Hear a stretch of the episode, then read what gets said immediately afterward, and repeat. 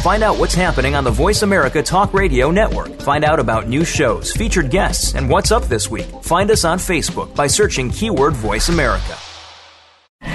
The following program is being brought to you on the Voice America Sports Channel. For more information about our network and to check our additional show hosts and topics of interest, please visit VoiceAmericaSports.com. The Voice America Talk Radio Network is the worldwide leader in live Internet talk radio.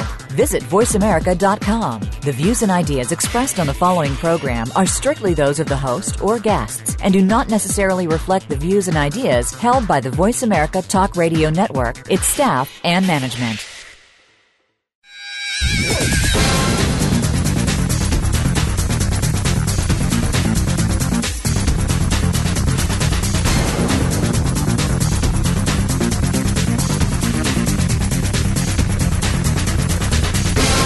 Ready to talk sports with Daryl and Sam. Welcome to Sports Info UM, featuring Daryl Oliver and Sam Sword. These guys know the sport like nobody else. From former players to coaches to the great figures of the NFL, you'll get the inside scoop on what's going down today in football and other sports. Now, here's Daryl and Sam. And welcome to Sports Info UM. Tonight we have Leon Searcy from the University of Miami, a member of the 1987 National Championship team, the 1989 championship team and the 1991 championship team. Leon was also a member of the Pittsburgh Steelers and the Jacksonville Jaguars in his illustrious 10 year career in the NFL. Excuse me, make that 11 years in the NFL. Leon, I know you played with the Pittsburgh Steelers and the Jaguars, but hey, man, let's get down to the root of what's going on. The University of Miami. That's where my heart is. I know your heart is there. How do you think this season is going to go for us this year, man? Well, it's looking. I uh, went to last week's game, tailgated, uh, had a little gator meat before the game, a little dipping sauce, brought some dipping sauce with me for the game. a little victory cigar for the game. So it was good to see University of Miami back on the map. You know, it's it's been a long time since we've been relevant. Uh, you know, I checked the, la- the last AP UPI polls, and it's good to see University of Miami ranked in the top 25 again. It's been a while.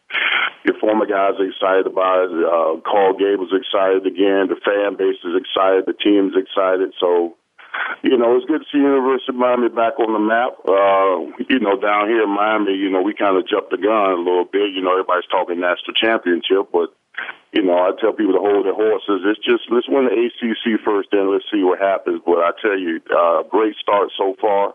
Starting off two and zero, and then beating a, a ranked team like the Florida Gators at home, it can definitely do something to propel your season.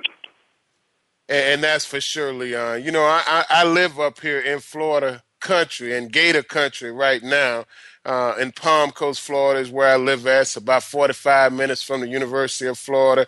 And trust me, man, it was some silent fans around here the week after the Miami Hurricanes laid that wood on the Florida Gators, man. Some silent fans down here, man. Well, I, I, hey, I, you know what? I wish I could say the same thing about myself, but most of the guys I know that played in the league played at Florida. You know, guys like Errict Rhett and Willie Jackson and Fred Taylor you know, I ultimately gave him a phone call after the game because, you know, before the game, you know, everybody's calling me, ringing my phone off the hook, talking about how bad they were going to beat us. But when we won, you know, they didn't say how they didn't say Miami won the game. They said that we gave them the game. You know, they talked about their defense and how they dominated the second half and all the turnovers that uh, you know we came up with. But you know, the bottom line is W's and L's. You know, we came up with the win. Uh, our defense played lights out with all those turnovers that they had. Our defense, our offense did struggle a bit in the second half. Something I hope they can rectify uh, going, you know, going on through in the season. But I think uh, it's been a while since University of Miami had a big win against a, a nationally ranked opponent at home. So that that was definitely a spark plug that we needed, and it just felt so good to, to just see Miami back on the map. But uh, you know, I had some Gator fans, some former Gator players call me and crying about how it gave us the game, but the ultimate result is, is that we're two and zero, oh and they're sitting at one and one. And, and, that's for sure. You know, and, and Leon, being an offensive lineman, former offensive lineman like yourself, you know, when I look at the University of Miami program right now, I look at our offensive line and Coach Art Kehoe as being one of the strengths on our offense for sure. You know, we got some big guys up there, and, and some of us have been looking for this kid, Seantrel Henderson, to really make a big move. You being a former offensive tackle, could you give us a, a, a overview of how you think this young man's career is going, and where do you see him maybe going in the NFL draft this year? Well, uh, you know, ultimately, I was a little nervous about last year. Uh, I thought the kid was going to jump ship on us last year and ultimately go into the NFL. And he probably would have been uh, third or fourth round draft pick just on his size alone, maybe late second, maybe early third. But him coming back for another year said a lot about the kid and his character. Uh, he wanted, you know, playing offensive line is uh, you want to perfect your your craft, and you know, going to the next level. I don't care how big you are.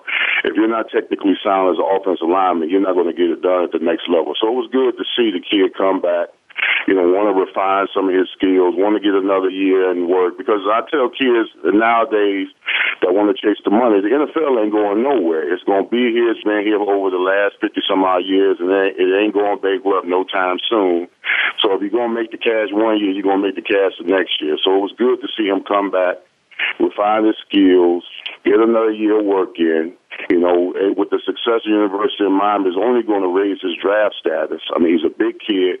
He probably won't play left tackle starting off. You know, when he goes to the NFL, kind of like Orlando Franklin that plays for the Denver Broncos now.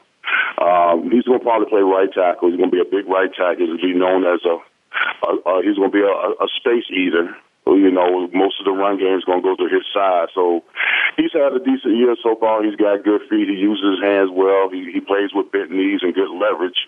Uh, it's just a matter of him just, just, just staying healthy, uh, stay on your grind, and when you stop learning, that's when you stop growing. Just keep learning your position. Keep be a student of the game, and I mean the kid's to be fine. The kid's to be a definite top top first second round pick or whatever. You know, depending on the success the University of Miami have, is only going to raise his stock. So it was good to see him come back for another year.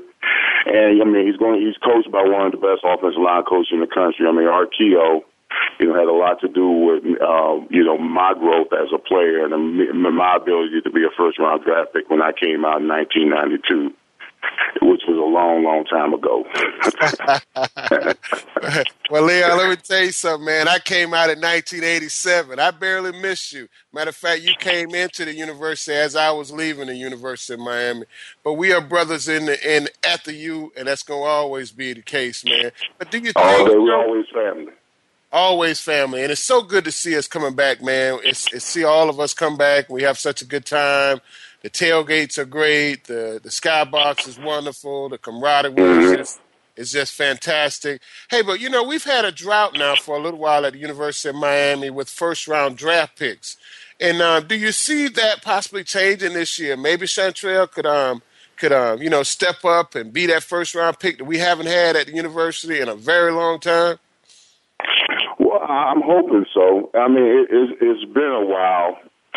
Uh, it's been a while since we had a, a first round pick, but the one thing I did notice about uh, when I played at the University of Miami and the first round picks that we had, those string of first round picks, is that championships you know, came along with it. You know, when you think about that year uh, from like 1999, 2000, 2001, 2002, when we had that streak of three to four to five, you know, right. guys going in the first round, you got to look at those years in which those years we were top five. 99, we were top 10 team. 2000, we were top five team. 2001, we won a national title. In 2002, we were robbed by Ohio State for a national title. So I think what you're going to see is that the, the more success that we have as a team, the more success we are in the ACC, the more more we're able to compete for BCS championship games, BCS bowl games. That's where you're going to see University of Miami reemerge as you know uh, a pipeline uh, for to the NFL, and then one, and that's going to help with recruiting. I mean, you, the schools like Alabama, LSU, and all those schools now. Reason why they have such a, a role of, uh, of first round picks coming their way is because of the success that the program has had. And I think that once we get back to that level, once we get back to playing for BCS bowl games and national championships, you're going to see our recruiting process is going to escalate, and then the, the talent is going to be coached better, and then we're going to ultimately have those first round picks that we had back in the day when we reeled off three, four, five five first round picks at a time each and every year. So I think we're going in the right direction. I think Al Golden, his coaching staff, is doing a hell of a job of recruiting. Every time I turn on the ESPN big board, as far as recruiting goes, we're, we're in the top five, we're in the top 10. So that says a lot about the coaching staff and what they're able to do. So you're going to see in the near future, we'll get back to, you know, reeling off those first round picks like when I played and with the success they had in 99, 2000, and 2001 and 02.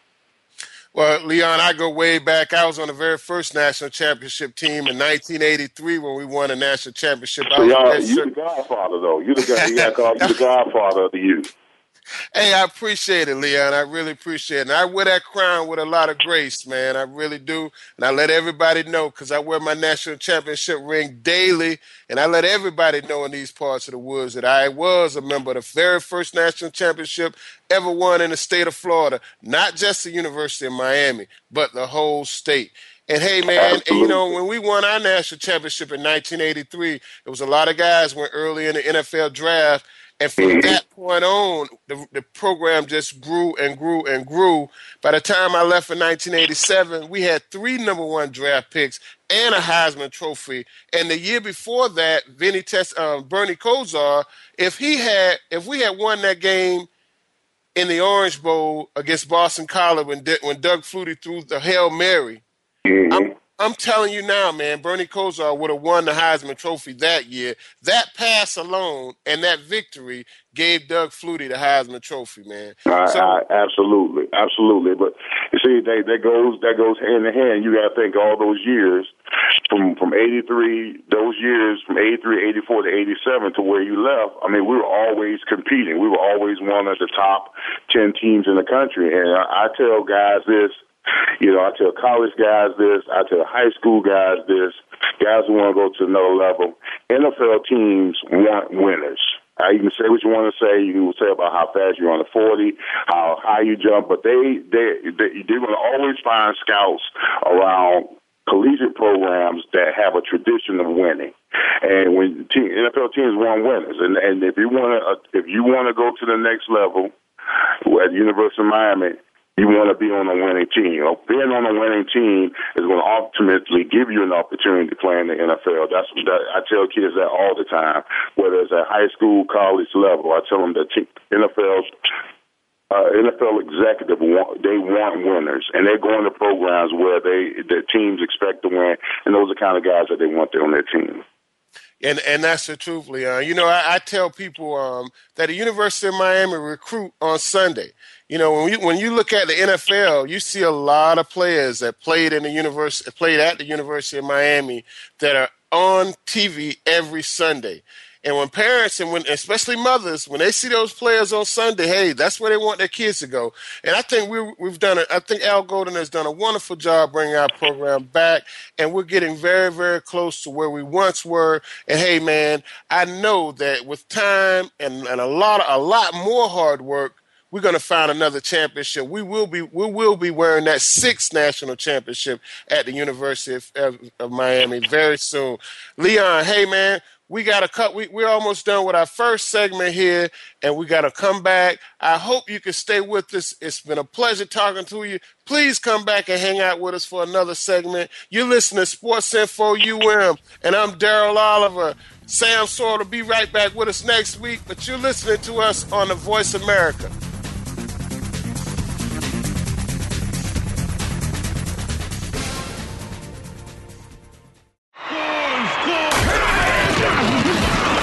Your internet flagship station for sports. Voice America Sports. Are you a Philly sports fan? Maybe you're local to Philly, or you're a transplanted Philly fan. Either way, you want to check out Philly Sports Jabronis. It's a radio show that has nothing to do with Chicago sports. It's not about NYC, and LA can't even muster a football team of their own. It's all about Philly sports and nothing but Philly sports most of the time. Join your hosts Mike Gregor and Joe Dara every Friday at 7 p.m. Philly time, 4 p.m. on the West Coast for the transplants on the Voice America Sports Channel. Are you a real sports fan? Get ready to talk football and anything else sports with Kwame Lassiter, formerly with the Arizona Cardinals, San Diego Chargers, and St. Louis Rams. Kwame's got the experience, so he's prepared to talk sports with you every week on Kwame Lassiter's Sports Talk. It's on the Voice America Sports Network every Tuesday at 9 a.m. Pacific Time, noon Eastern Time. Get ready for unpredictable fun and sometimes a sarcastic look at the world of sports. That's Kwame Lassiter's Sports Talk on the Voice America Sports Network. If you're looking for a show that takes you through the process of becoming a successful college athlete, you'll want to tune into Get It Done Sports Radio with host Karif Bird. You'll find out about the how to's of getting to the next level and the do's and don'ts when preparing for college athletics. It's a complete inside look at what's turning out the next generation of players. Listen live every Tuesday at 10 a.m. Pacific Time, 1 p.m. Eastern Time on Voice America Sports. Your internet flagship station for sports, Voice America Sports. Tuned in to Sports Info UM with Daryl and Sam. Call us today at 888 346 9144. That's 888 346 9144. Or send us an email at sportsinfoum3793 at gmail.com. Now, back to the show.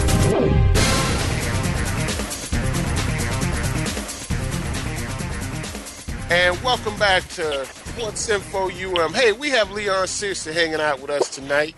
And Leon played with the Pittsburgh Steelers, Jacksonville Jaguars, the Baltimore Ravens, but most of all, he played at the U, the University of Miami. Hey, Leon, who were some of the running backs that um, that were back in the backfield with you? Um, you know, I don't want to make mistakes. Well, uh, when I was there, we had uh, we had Cleveland Gary, we have Melvin Bratton. I mean, I didn't get an opportunity to block for Cleveland Gary or Melvin Bratton, but Cleveland Gary, Melvin Bratton. We had uh, Steve McGuire, Alex Johnson, Leonard Conley. Um, those were, you know, those were the backs we, you know, we were. Yeah. Uh, I was able to block for when I was there. So, And Leon, I mean, I, I didn't get a played- I mean, I, I, I, uh, well, I missed Highsmith by one year, Alonzo Highsmith, and I heard that he was just a beast as as a running back. So uh, you know, any offensive lineman, you definitely want to block for the best. And you know, Alonzo and Melvin are probably you know got to be in the top five running backs of University of Miami history of all time. So I would have loved to block for them, but I did block for Leonard Conley, Alex Johnson, and Steve McGuire. So you know, I got a couple of rings off of them as well. So you know, it's a win-win. And you know, when I think about it, we played with some of the same guys. Alonzo Highsmith grad he came out with me in the in the '87 class, and um, Melvin Melvin I played with him one year. So you had to play with Warren Williams as well, who was a Pittsburgh Steeler running back. Um, Oh yeah, yeah. Warren, forgot about Warren. Yeah, Warren Williams Yeah. as well. Exactly. I don't know if um, I, well, and, and some of the receivers that were there, you know, Michael Irvin. I left him there. I helped recruit Michael Irvin to University of Miami. Andre Andre Brown, he was there. Um, Mhm. We had we had some players, man. Charlie Henry and Alfredo Roberts were on the offensive side. Both of them were still there. Oh yeah, well I, you know I, I was you know I was there with uh, Lamar Thomas, Horace Copeland, Daryl Spencer, Kevin Williams, you know Wesley Carroll, you know Rob Chudzinski at uh, tight end. Uh, I mean, so we had a plethora of, of, of wideouts. You know, we we we we we lined up three, four wide, and you know we we were trying to score under one minute every time we had the ball, especially under the, that Dennis Erickson offense. I mean, we, we was like the run and shoot when we was down there. I mean, we we got four or five wides, and we basically said our guys are better than your guys, and see if you can stop them. And that, that wide open offense that we had, I mean, we had so much success with the, the quarterbacks that we had with Craig Erickson, Gino Torretta. I mean, we averaged 460, 470 yards a game. So uh, we kept it wide open when I was there. Uh, Oh, You know, I, I I didn't enjoy it as much, you know, because any offensive lineman, in you know, with any with any sense, likes to run block more than he likes to pass protect. But I mean, we had so many weapons on the offensive side of the ball that uh, we, you know, we could score on you uh, under one minute if, if you gave us the opportunity. Yeah, you know, and um, man, I tell you, man, I never played under Coach Erickson. Uh, actually, Coach Howard Schnellenberger recruited me in University of Miami, and he left after our first national championship. And Jimmy Johnson came in, and uh, I barely, I, I left the year before Jimmy Johnson won his first uh, national championship, which would have been mm-hmm. your first national championship. And now let me ask you a question, man. You know, I know you played with Coach Erickson and Coach Johnson, and um, Coach Johnson recruited you. Well, which one of these coaches do you did you find the most joy, or did you actually find the most that you learned the most from out of those two coaches? Well, that's an easy question. I mean, I had uh, all the utmost respect for Coach Johnson, but you know, Coach Johnson kind of got me in my early years, and Coach Johnson kept us, you know, kept me stressed stressed out as a freshman and a sophomore because you know the, the kind of pressure that he he demanded from his team, you know, kept kept the players at bay. Now with Coach Erickson I mean, Coach Erickson was a little bit more laxed. You know, he was a little bit more of a player's coach. Jimmy Johnson was all about business. It was all about the business of winning football games. You're not here to have fun. You're here to win championships. Now, when it came to Coach Erickson, you know, a little bit more lax. You had a little bit more fun. You a little bit more celebrating. Uh, but that ultimately, I mean, we had we had so much talent on those teams under Erickson that uh, uh, you know, we still couldn't be stopped. And he, he ended up winning two national titles while he was at University of Miami, 89 and 91. But um, I, I learned a lot from both of them. You know, I, yeah. I learned uh, about the business of, of football under, under Coach Johnson and under Coach Erickson. I just I just learned about you know enjoying the game. You know, enjoying uh, the execution and fundamentals of playing the game of football. So both of them, you know, was a was a growing and a learning experience for me. And uh, you know, uh, that kind of blessing you you you can't ask for to, to be coached under those two talented coaches. Very two talented coaches, man. And I, mm-hmm. I came under Coach Schnellenberger, who was basically almost like a militant. I mean, he dictated every minute of your day. We had three practices a day the year we won our first national championship coming into the season. And uh, Coach Schnellenberger came out and said he would never practice a team as hard as he practiced us after we lost to the University of Florida in Gainesville and then went on to win 12 straight and the national championship game against Nebraska in what considered to be the greatest game in the history of college football when um, Nebraska had a super team and they came out under us in the Orange Bowl for the championship. Hey, my man, when I came when I came in with Coach Johnson, when Coach Johnson came and took over our team, he really didn't understand us. We were just we had he gave us just a little bit of freedom and it was almost like opening the floodgates. I mean, guys just basically went rampant. We had we, we just had a lot of freedom because he gave us a little but the following year, after after his second year, Jimmy Johnson laid it down and he made it sure that everybody understood that everything is strictly about business. Every trip that we take, he wants us to be in a suit and tie. If not a suit and tie, a jacket and a tie, and we're on a business trip. He let it be known. So I, I have to give um, Jim Coach Johnson a lot of credit for letting me know that life is a business. It's not just a business trip in a game, but life is a business, man. Yeah, he was. He was. He was thorough and and and and, and, and um, how he dictated his teams, and, and and Coach Johnson wasn't afraid to speak his mind. I mean, he would ultimately come in the meeting sometimes and tell us that he plays favorites. There's guys on his team that he likes, that he'll do for, and other guys on the teams are, are, are, are, you know on the back burner. I mean, he he definitely played mind games with guys. He put he definitely you know uh, challenged guys each and every day that your your scholarship was on the line, and that this was not going to be a country club environment that you would have to earn your keep each and every day. And, and, and the one thing he did do that uh, actually helped me help prepare my career is that uh, the competition was lethal on the field. I mean, I mean, the practices were lethal. The competition was. I mean, each and every day that you were underneath a, Jimmy Johnson regime, you you were you were excellence was expected. Eh, the expectations of excellence was expected each and every day, and he did not t- tolerate mediocrity. If you were going to be average, he didn't want you on his team.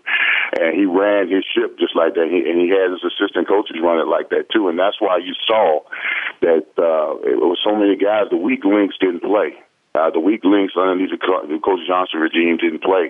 You either didn't play or you transferred, and and the competition was so lethal.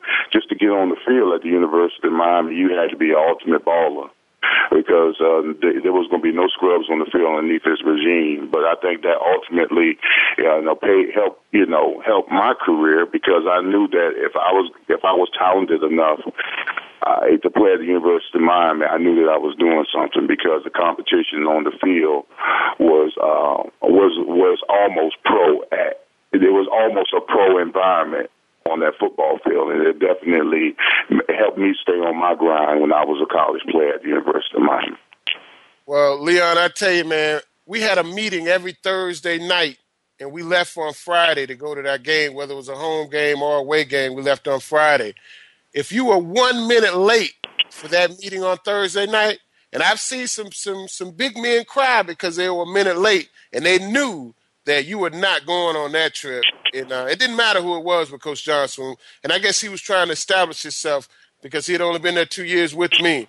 But uh, he didn't. It didn't matter with him. If you if if if you if you weren't on there on time, you were going to get left. Yeah, now I'm gonna ask you this question. Is this a true story? I always hear this about Coach Johnson leaving guys on away trips. Now, was there ever a time you ever saw a guy running on the runway while the plane was taking off, trying to make the plane? I don't believe that story. Now I've heard them stories before, and I've seen guys running with their luggage in a suit trying to make the plane. Had you ever seen that? I'll tell you this: we went to the Fiesta Bowl, and on our way back from the Fiesta Bowl, Leon, we had guys. The van drove them all the way to the termite, to the turn, to, uh, to all the way to the plane. I mean, the van came onto the to the runway and dropped them off at the plane because we had left them at the hotel. Oh man, I tell you. I'm telling you, Jimmy Johnson didn't play the radio, man. He said what he meant, and he meant what he said, man. And you're right. Yeah, yeah. yeah. He held your scholarship over your head too. And I've seen guys that probably shouldn't have had a scholarship in the first place, didn't have their scholarship the year after Coach Johnson was there. Well, that sounds like him. I, yeah. I, I remember going into my freshman year. Uh, we had to run a 16 110 test uh, you know, because the veteran, you know, well, initially the freshmen weren't supposed to run the test, but you know, we call ourselves being on the sideline laughing at the veterans passing out on the on the conditioning test. So Coach Johnson made us freshmen run the test, and I can't out of 24, 25 freshmen, I think maybe five guys passed the test, and a lot of guys passed out. We had we had like receivers pass out on the ones like Randall Hill and you know guys who could run all day pass out on the conditioning test. So I remember Coach Johnson called a meeting of all the freshmen, and he basically dog cussed us out. Said this was not unacceptable, that this, you know this would not be tolerated, and he told us that if we came back and ran the same way in two days to half the half this he was going to get rid of half of us on uh, the next week. So I, I remember, I remember looking at the guys like, man, I ain't signed up for this. you know, you know, you remember your recruiting trip. Everything's cozy, everybody nice, everybody patting you on the back, telling you how good you are. Shoot, when you got the camp, Coach Johnson said, "Look, if y'all run like that again in two days, half of y'all are going back home." I was like, "Dang." Well, he yeah. didn't play the radio. I tell you that much, though. But I tell you what, that kind of mentality, uh, that, that that that that that, that no nonsense mentality, uh, it, that that helped my game. I, a lot of guys can say what they want to say.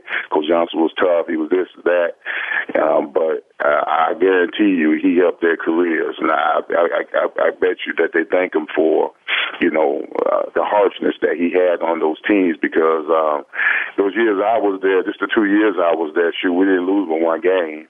And right. that was questionable, right. and that was a Notre Dame on a fumble that shouldn't have been called.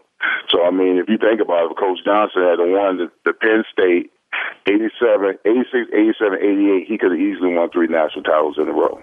Wow. Wow. Hey, guys, you listen to Sports Info U, and we'll be right back with more Sports Info talking to Leon Searcy.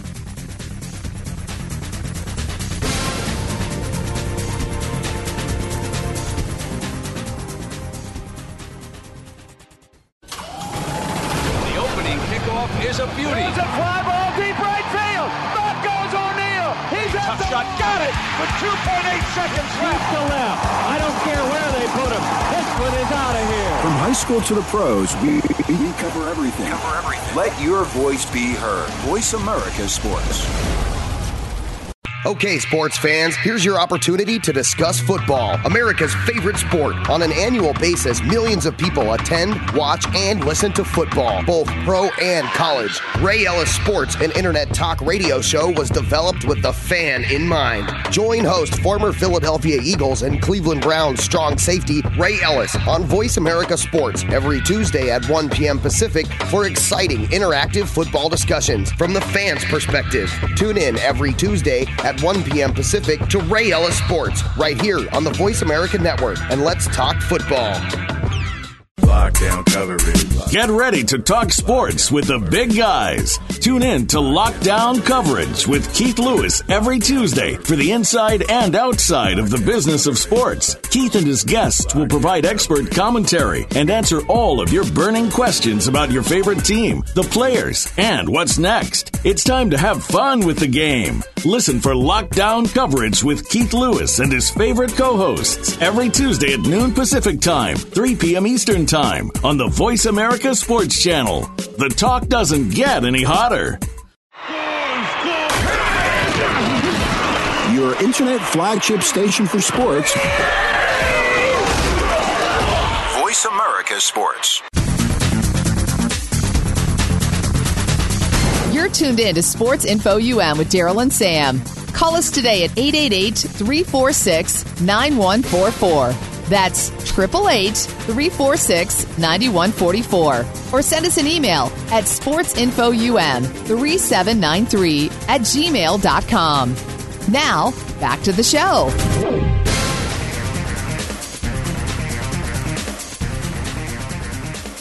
And welcome back to Sports Info UM. Hey, we got Leon Searcy on the line. Hey, Leon, before you go, man, um, you've given us some good stories about the University of Miami. Give us one one of your favorite stories about the University of Miami, and we're going to let you get out get out of here, man. Uh, one of my favorite stories at the University of Miami is uh, probably on my recruiting visit where uh, Melvin Bratton was my my host, and he, you know, I'm you know, I'm a little, a little country boy from Orlando, and I, you know, come down to. Uh, Remember, Brad picked me up from the airport. The first song, you know, I heard was something from the Two Live Crew that he got banging in his radio, in his car. So remember, Brad, the thing we go to Jerome Brown's house. There's about five or six, seven recruits at Jerome Brown house. And Jerome Brown's not there, so we sitting in the chair or whatever. Jerome Brown comes and busts in, kicks in the door and says, he said, I ain't tell y'all ass to sit in my chair. Uh, in my, on my sofa. So we all we all jump up out of the sofa. They said, sit y'all, you know, I don't know if I can curse on radio, but I Hey, sit y'all you- ass down. you So we all sat radio. down, and I tell you, Jerome Brown went by each and every recruit and wanted to, he, he asked us questions to see if we were hurricane, you know, quality hurricane players. And if we weren't, he literally took us out of the house by his and, and tossed us on the grass. So I, I just remember that story, Jerome Brown being the biggest, baddest man I ever seen in my entire life and being scared as hell, thinking that I'm going to have to block him for the next five years. But of course, you know, he went to the NFL that next year. But I just remember my recruiter how terrified I was of Jerome Brown. So I can imagine what kind of player he was on the field. But that that's my UM story, my my sheer terror of Jerome Brown. And I'm sure I'm not the only man that, that can admit to this. And a lot of people don't want to, but I'm telling you, that man right there scared the hell out of me. My, rest, my recruiting trip at the University of Miami. So that's my story at UM. Hey, Leon, thank you for being on the show, man. And remember, uh, remind me the next time I see you, I got a story about Jerome Brown I'm going to share with you. okay, all right. hey, thanks a lot, Leon. I appreciate it. That was Leon All Sears. right, man. No problem. You got it. Take care. Thank you. Hey, and on the line now, we have an, uh, another former University of Miami uh, Hurricane, um, played for the Kansas City Chiefs, Charlie Henry. Uh, do we have Charles on the line? Hey, how you doing? I'm doing good. Charlie, what's going on? All right, nothing much. How you doing, sir? Good. Hey, we just had Leon Searcy on the phone, and he was giving us one of his Jerome Brown stories. And it's something, if I'm not mistaken, didn't Jerome Jerome Brown was he your roommate or he lived He was downstairs from you? He was my roommate, and it's funny because Jerome. We all got stories about Jerome. Yeah, we all got stories about Jerome, man. Bless his heart. oh man. All right, Yeah, Charlie, we- give us give us one of your Jerome Brown stories, man.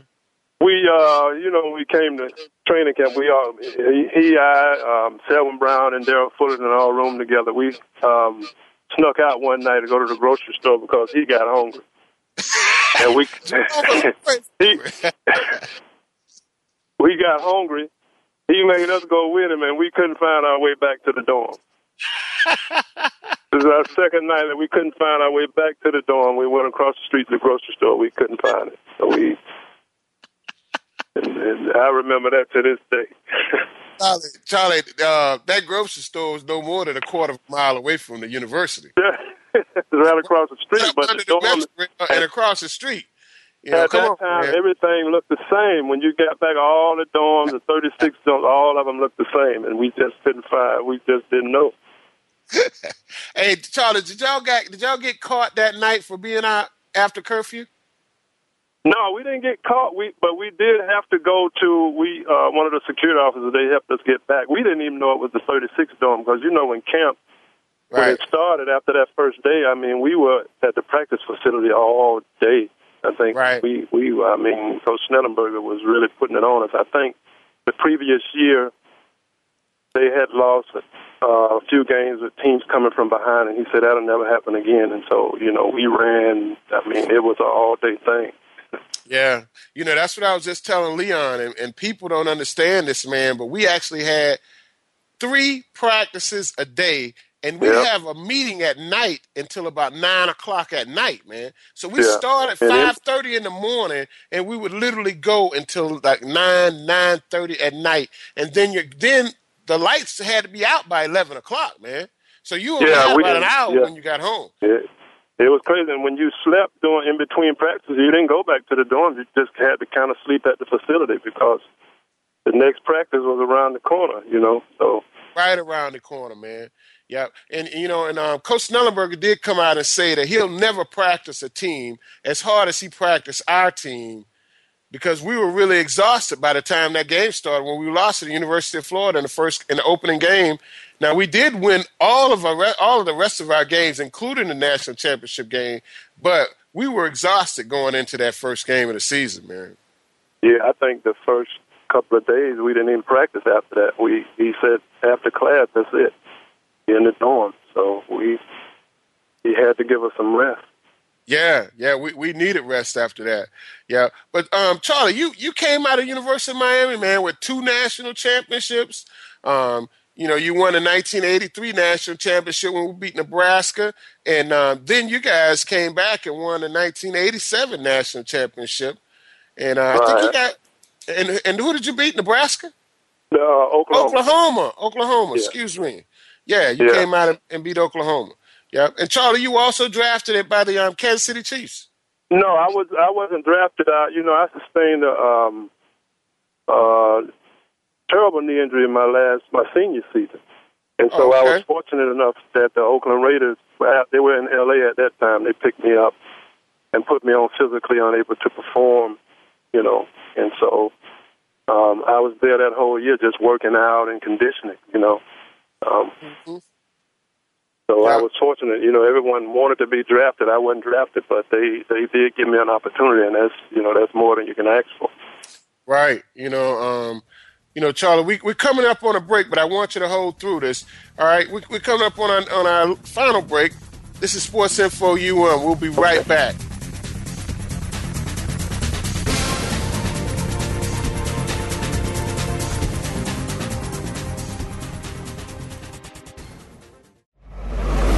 Your internet flagship station for sports, Voice America Sports. Looking for the best show about horse racing and handicapping? Want to play the ponies?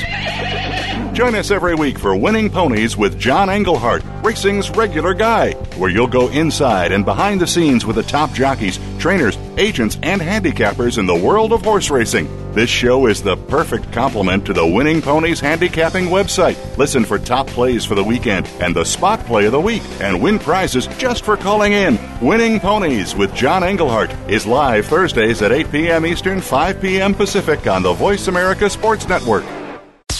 Sports continues to grow and evolve to ever increasing prominence in today's society. On All Around Sports, host John Inglesby will connect with the leading newsmakers from the sports world, including players, owners, and fellow sports journalists, discussing the top news and events that are relevant to sports today. John will also report from and offer his experience of the world's top sports events. Tune in to All Around Sports with John Inglesby, Fridays at 1 p.m. Eastern Time, 10 a.m. Pacific on the Voice America Sports Channel. What's it like to live life on the edge? Fire in the hole! It's that feeling of exhilaration after doing something that pushes your limits every day. Action sports athletes live their lives on the edge. Join professional ski patroller, journalist, and author Kim Kircher every week as she talks to guests who are exploring the edge. We'll look at everything, including risks, motivation, and the rewards involved with getting out on the edge. You want to tune in every Wednesday at 8 a.m. Pacific Time, 11 a.m. Eastern Time on the Voice America Sports Channel. Bombs away. The opening kickoff is a beauty. It's a fly ball deep right field. Back goes O'Neill. He's at the shot. Got it with 2.8 seconds left. to left. I don't care where they put him. This one is out of here. From high school to the pros, we, we cover everything. Cover everything. Let your voice be heard. Voice America Sports.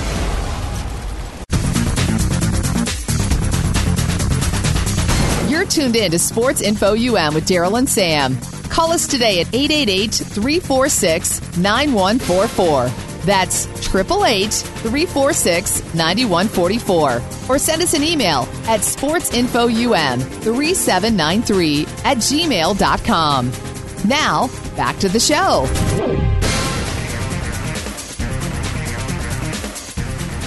And welcome back to Sports Info U. And we have Charlie Henry on the line. Charlie is a member of the 1983 National Championship and the 1987 National Championship with the University of Miami. Uh, Charlie was also um, played in the, played for the um, signed a free agent contract with the Oakland Raiders. Charlie, I have a couple questions. One question for you, man. Before I go, I know you have two young sons, and Right. both of them, both of your young sons play play football. Is that correct? Well, one is in basketball. I've been trying to get him in football, and he doesn't want any part of it. He says he wants to play now after the season starts, but my younger one is he loves football. You know, they're both they're both uh, great baseball players, but it's just hard to keep them in it. You know, so as long as they're doing something, I'm all right with it. Cool. And uh, and Charlie, um, how do you feel? Uh, how do you feel about playing tackle football before you're eight, before you're 14 years old? Are you in favor of it? Do you think it's okay? Um, how do you feel about this? Yeah, I mean, I think it's okay. I mean, you know, the, the, I think part of the problem we have a lot of coaches out now that love the players, but they just don't know. You know, they they they dedicated it, but they just don't know the game. You know, that's part of the problem. There's not enough experienced coaches out. It's, it's just teaching them how to hit.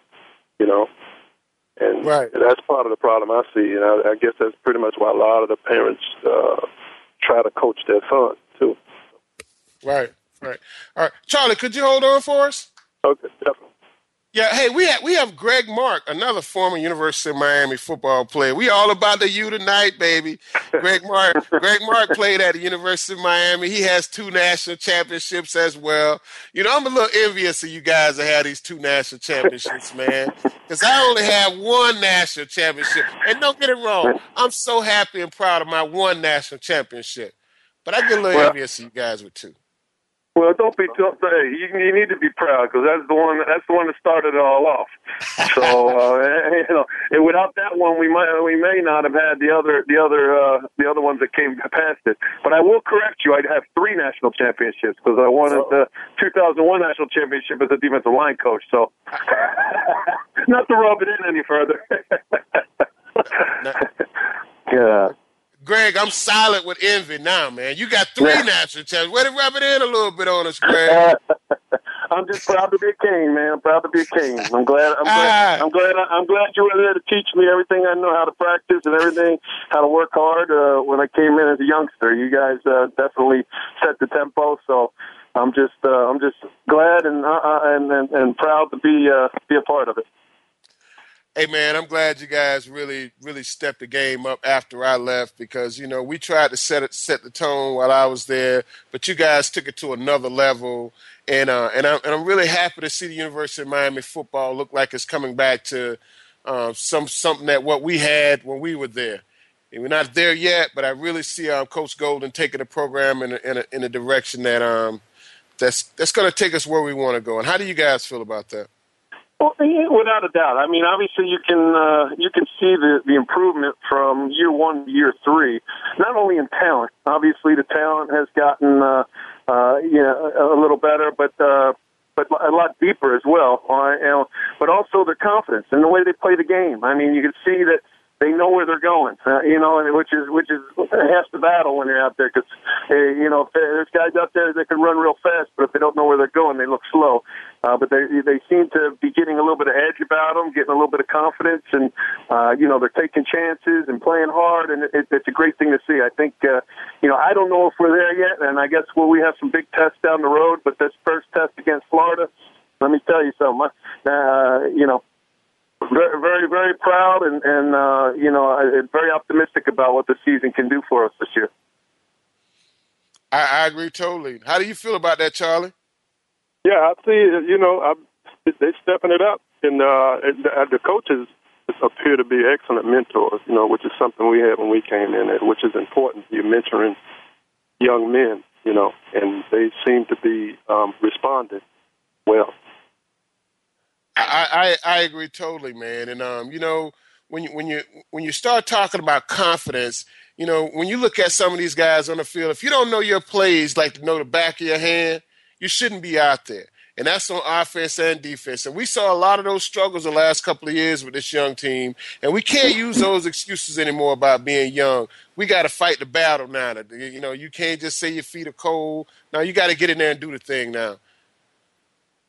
Well, you know, without a doubt, I think what you saw, you know, especially, uh, you know, this past uh, the past game is that you know, not only did they know where they were going, uh, but that they were they were confident and, and a lot more physical. You know, last year and the last two years, you know, it was pretty painful watching the defense, especially you know because they couldn't, they didn't have the strength the size to separate from from the blocks, and it just you know it just looked bad. It was it was it was it was very frustrating. But uh, as you saw this week against Florida, I mean, an excellent excellent team. You know, they went out there, separated. That defense was flying around. The offense made enough plays to to get the job done, and it, it's it's it's very promising. I'm I'm really excited uh, again to see what happens for the rest of the year. And so am I, Greg. And when you look at this defense that we have now, man, these linebackers, they have probably probably the most experienced group on the field. But the defensive line, man, looks a lot better and a lot more stout than they did last year. We look bigger, stronger, much more physical. I like what I see on our defensive line, Greg. Well, what I'm seeing also, you know, from you know, and, and just echoing what uh, Charles was talking about is, I, I see them during uh, mixing up the scheme a lot. You know, obviously, you know, we you'd like to just line up like the old days and put four guys down and watch those those big dogs go hunt. But the problem, you know, if you don't have those type of players or or you're not quite there yet with those type of players, you need to you need to work it from the coaching standpoint and get some schemes where you put players uh, in in positions to make plays. And that's what happened. Uh, uh, last last uh, the last game, they went out and not only made the plays, they caused the turnovers. They had they caused havoc in the backfield. But uh, you know, they're they're a year older, a year stronger, uh, a year more experienced, and, and it shows. And conditioned, well conditioned, because they they spend a lot of time on the field the defense. well, that, that that reminded me of the old uh, coach uh, Coach Erickson days when they would get into that gun, they'd go three and out and only run thirty seconds off the clock. or, or better yet, they'd score, they'd go down and, and, and, and score and only run a minute off the clock. exactly. yeah, yeah, but uh, yeah you know, the thing the thing I see though is also that that is, is evident as the game went on. It was one of my fears going into the, the Florida game is was the depth factor. You know, uh, you're, you're now you're seeing quality uh, depth come in, where you're there's not that much of a drop off with uh, the first group against the second group, and that's how you sustain, especially for the amount of plays that the defense was out there on the field.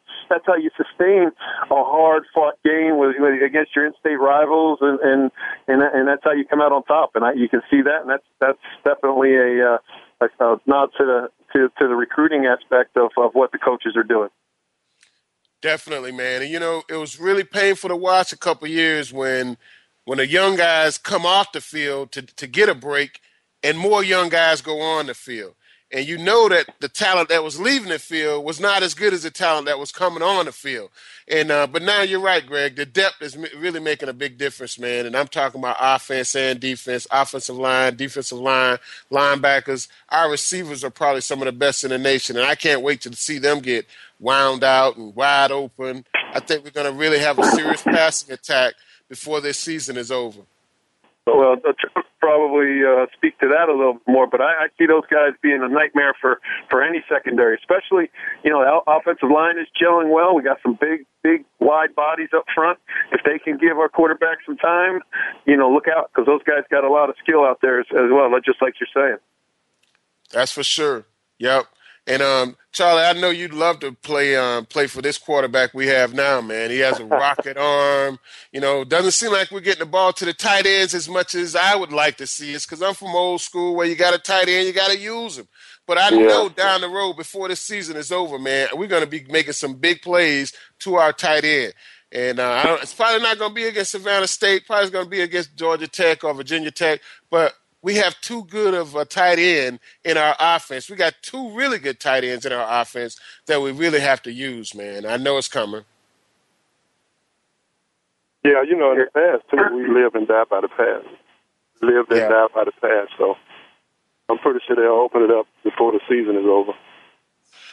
Yeah, they're going to have to. well, now you're talking about being from old school. Hey, uh, back in the day, didn't our didn't our uh, you know when we were there, didn't our wide receivers get in a three point stance? yeah. yeah, roll blocking and all. hey, now they got defensive ends up in two point stances. Oh boy, I'll tell you, times have uh, changed hey, hey Greg, you, you gonna date our age, man. Come on, man. You know, I'm only 36 years old. You making it seem like I'm 49 years old, man. yeah,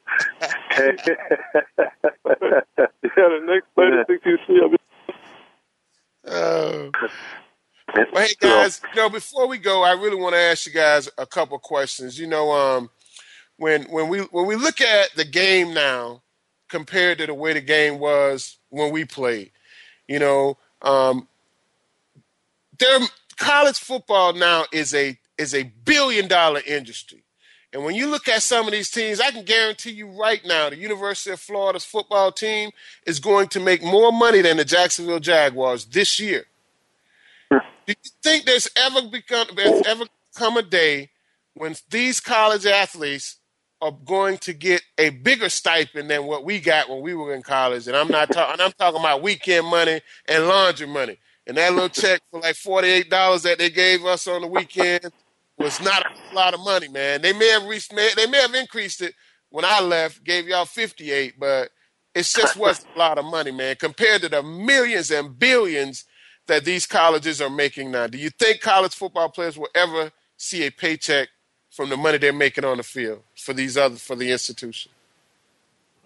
Well, I mean, I can I can give you what my opinion is. I I, I think the answer is no. Uh, you know, I don't think we're ever going to do it. I didn't say ever, but I, I don't feel anytime in the near future we're going to get to the point where players are actually being paid like uh, like professionals, and, and obviously not the dollar value, but being paid in that respect. I do see though, you know, an increase in stipends, a, uh, a closer look into the cost of living uh, that that that is uh, incorporated from a college student at this day and age. I mean, you know, you know, if you got kids, you go out, you go to the movies, you're broke by the time you leave there. You know, so eh, you know those kids are going out, and uh, movies cost a lot more, uh, dinners cost a lot more, and I think that it's time to to, to maybe reevaluate, uh, you know, that type of spending. Because let's face it, I mean, most schools are getting are, are giving the players uh, you know, a, a full scholarship, which is which is which is invaluable, as you well as you well know. I mean, they they take advantage of it. There's a lot of opportunities that are given to those players that uh, are not afforded to regular students. Uh, but but obviously, speaking about the large amount of money, yeah, I think it's time that they need to put together some sort of pool and and really up the up the living expenses. Because these guys nowadays, uh, you know, even even probably more so than us, are are you know 365 days a year now. I mean, there's there's not much time off. They're if they're not if they're not in season, they're doing off season work. If they're not off season, they're doing spring work. If not spring work, they're doing summer work. So I mean, it's just like a job. So I mean, they they should be uh, they should be uh, at least evaluated to get some spending money since they're not able to go get a, a, a real job and make some of that money to to compensate for themselves. That's I agree, just my, just my thought. and Tyler, what's your opinion on this? Yeah, I agree. I think they uh, should up the stipend a little bit, and I, like you said, the um, experience, the education is invaluable. You know, and then and you also you you're getting a, a excellent education, and you're leaving with with no student loan. You know, nothing to pay back. You know, so um, um, like you say, up the stipend and and and the cost of living a little more. But you know, I don't think they ever get paid. I, I, you know, and, and I don't mean to cut into, but I just don't see it happening. And maybe, maybe for the reason because football, basketball, some baseball programs in, on the college level, every every other sport loses money. yeah, so, right. so you so there's no way to make an you know an equal share, an equal cut per. Uh, and, and then you're talking about the major power schools, you know, major power conferences. Yeah, they they, they have revenue sharing, so they make more money. But how how does that comp? How do you uh, equate that down to the smaller conferences and the smaller schools? I mean, do you give them less? I mean, I just don't. It, it's just too much of a, a head spinning, uh, you know, type of scenario that I don't think that anybody will ever agree on one thing. Now, cost hey, of living, hey guys, reevaluating. Hey, we gotta go. I wish we could talk longer, but you listen to the Sports Info Radio Show. See ya. Thanks again for listening. Daryl Oliver and Sam Sword will be back again next Monday at 5 p.m. Pacific Time, 8 p.m. Eastern Time on the Voice America Sports Channel for more sports info UM. We'll see you then.